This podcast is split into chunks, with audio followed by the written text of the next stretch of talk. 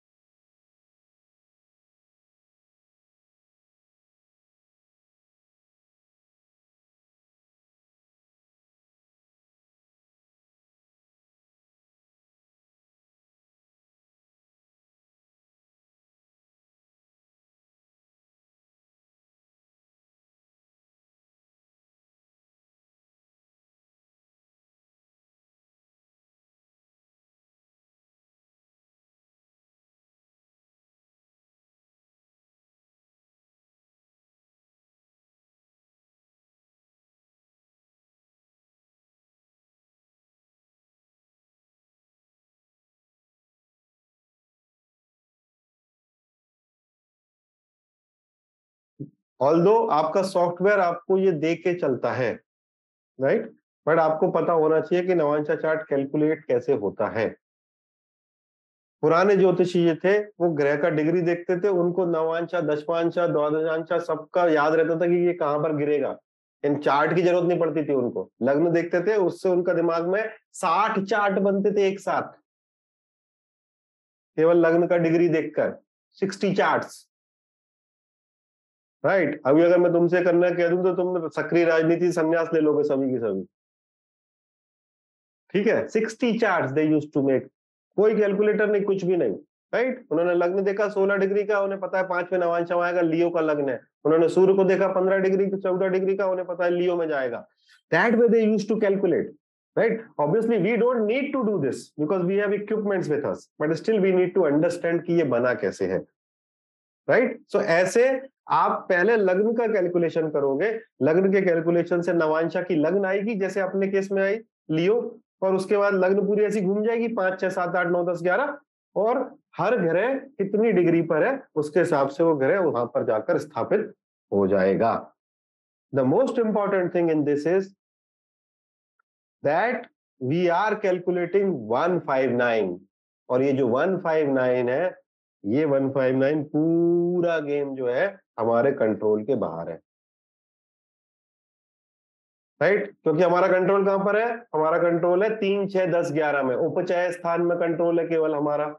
159 ये पिछला जन्म, भाग्य, पुण्य, पाप, ये सब कुछ पिछला जन्म का कहानी, संचित कर्मा, प्रारब्ध का कहानी है नवांशा में। इसीलिए ये चार्ट इतना ज्यादा इंपॉर्टेंट है, क्योंकि इस चार्ट के फल में आप ज्यादा परिवर्तन नहीं कर सकते, क्योंकि भाग्य में जो प्रभु ने लिख दिया सो लिख दिया, राइट। आप जब पैदा हुए, जब आपकी फोटो खिंची, ग्रह जिस डिग्री पे था उसके हिसाब से उसने आपको भाग्य जाकर दे दिया। क्लियर है चार्ट कैसे बना?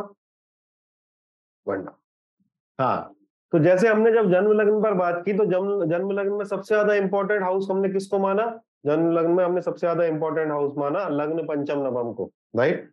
और सबसे सुपर इंपॉर्टेंट, आपके ऊपर सबसे ज्यादा प्रभाव किस चीज का है? जो लग्न पर आपके ग्रह बैठा है वो सबसे ज्यादा प्रभाव करता है आपके ऊपर, राइट, क्योंकि वो आपका सर पे बैठा है।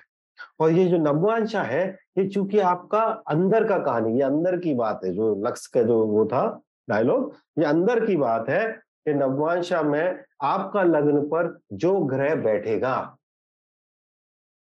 वो ग्रह अपनी क्वालिटी आपको बाय बर्थ देगा। जैसे आप बोलते हो ना, कोई बच्चा बाय बर्थ गिफ्टेड है, वो गिटार बजाता है, उसने पहले दिन 3 साल की उम्र में गिटार से हाथ लगाया नहीं, गिटार एकदम से पापा कहते हैं बड़ा नाम बजने लगा, राइट। ये जो बाय बर्थ क्वालिटीज आती हैं हमारे अंदर, चाहे वो अच्छी हो चाहे वो बुरी हो, वो आती है नवमांशा में। जो ग्रह बैठा हुआ है लग्न पर, वो अपनी एब्सोल्यूट क्वालिटीज आपको बाय बर्थ देता है। You need not to practice it, you need not to learn it, when you took birth you already know it, जिसको आप अपना इनहेरेंट क्वालिटी बोलते हो, कि ये व्यक्ति बाय बर्थ ही जयपू है या बाय बर्थ ही लीडर है। यू सी, वो जो प्रिंसिपल है that leaders are not made in labs, leader are like born. So when you say leader are born, or musician, cricketer, all these people, right, good people, bad people, when they are born with this, that means there is something inside us which is giving us that strength, जिसके लिए हमने इस जन्म में अभी तक कोई भी प्रयत्न नहीं किया है। आप देखो, एक ही मैथ्स के टीचर के पास में एक माँ के 2 बच्चे जाते हैं, या एक भौजाई देवरानी के 2 बच्चे जाते हैं, एक ही स्कूल में पढ़ते हैं, राइट। एक जैसा ही ट्यूटर पढ़ा रहा है उनको, एक व्यक्ति के 2+2 समझ में एक बार में आता, एक व्यक्ति के 17 दिन में नहीं आता। 2+2 4 होते,